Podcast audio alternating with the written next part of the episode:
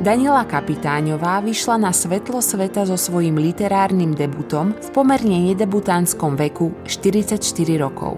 Rovnaký vek má aj jej Samko Tále, hlavná postava dnes už legendárnej knihy o cintoríne. Vypočujte si, aké životné okolnosti predchádzali jej napísaniu. Autentické svedectvo autorky jednej z najprekladanejších kníh vám prinášame v seriáli Lids Oral History.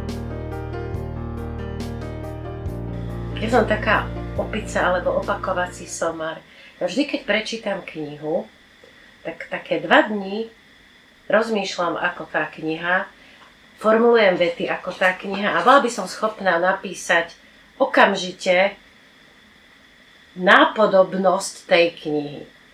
A ja som si to strašne uvedomila tým, že som opakovací somár, že nemám vlastný štýl. Vždy to bol ten štýl. Ja som prečítala Chandlera, tak som dva dní písala ako Chandler. Prečítala som Kukučína, písala som ako Kukučín. Prečítala som si Hevierové básničky, chcela sa mi písať ako Hevier. A našťastie som si to uvedomovala, že nie som. Proste ja som nebola. Ja, ja som bola len ten pohár, do ktorého sa vždy momentálne naliala aktuálna minerálka. Alebo skôr farebná, zafarbená voda. A okolo tej 40 to je asi ten vek. Nehovorí sa tomu kríza stredného veku, ale skôr je to, podľa mňa, kríza nezanechania po sebe.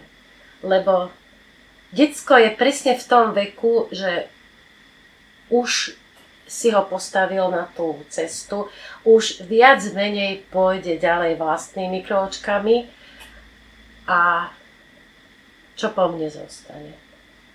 Nič. Čo po mne zostane? A u mňa to bol nie teoretický pocit, ale bol to presne konkrétny jeden daný okamih, keď som si to uvedomila. Vôbec ja, ja som si napríklad aj starnutie uvedomila v jednom konkrétnom okamihu. Presne viem kedy. Presne viem chvíľu okolnosti, keď som si povedala, som stará. A to nebolo také, že už som si hovorila predtým, že no starnem, nie, ako to boli, a rovnako aj toto bola tá chvíľa. Môžem aj ukázať fotografiu, ktorá to bola chvíľa. Ja som si ju na schvál doniesla. Neuveriteľnou zhodou okolností je zdokumentovaná. Je to chvíľa stretávky, kde sme mali stretávku zo základnej školy. Bolo to v 96. roku, mali sme 40 vtedy.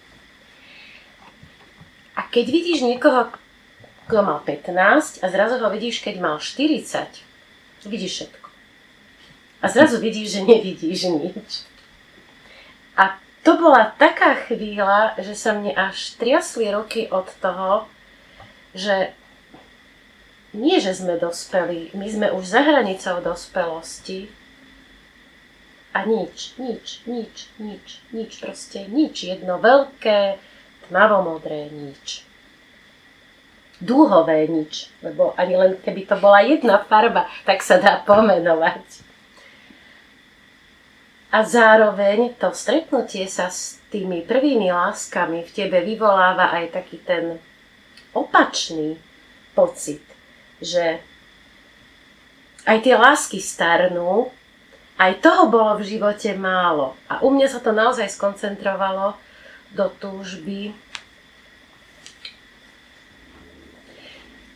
Keď poviem presadiť sa, tak už to znie tak materialisticky alebo tak karieristicky. Ale chcela som si dať farbu. Chcela som sa pomenovať. A pretože naozaj nič neviem, ako naozaj nič neviem. Ja, ja som extrémne nič nevedieč, nič nevedec, nič nevediač. Tak jediné, čo mi napadlo, že hadam, viem formulovať myšlienky, viem pravopis, tak dám to nejako dokopy. No a najťažšie pri tom Samkovi, tej knihe, na knihe o cintoríne bolo, že som sa musela vymaniť z toho opakovacieho somárstva. Ja som nejaký čas nemohla nič čítať a strašne som sa snažila priznať niečo, čo budem ja. Lenže som to zase, ako vždy, dohnala na tú ako prehubla som na tú druhú stranu koníka, že sa, tak som to bola ja, že potom som sa zase toho nevedela zbaviť. Potom som sa vlastne tej kapitáňovej nevedela zbaviť. To je jedno, že som to bola ja. Ale zase to bolo niečo, čo na mňa doláhlo. A dlho mi trvalo, kým som sa tej kapitáňovej zbavila. Naozaj. Hadam ani dobrých spisovateľov som sa tak dlho nezbavovala ako samej seba. Takže to bola tá, to bola tá chvíľa. Prečo vlastne tak neskoro?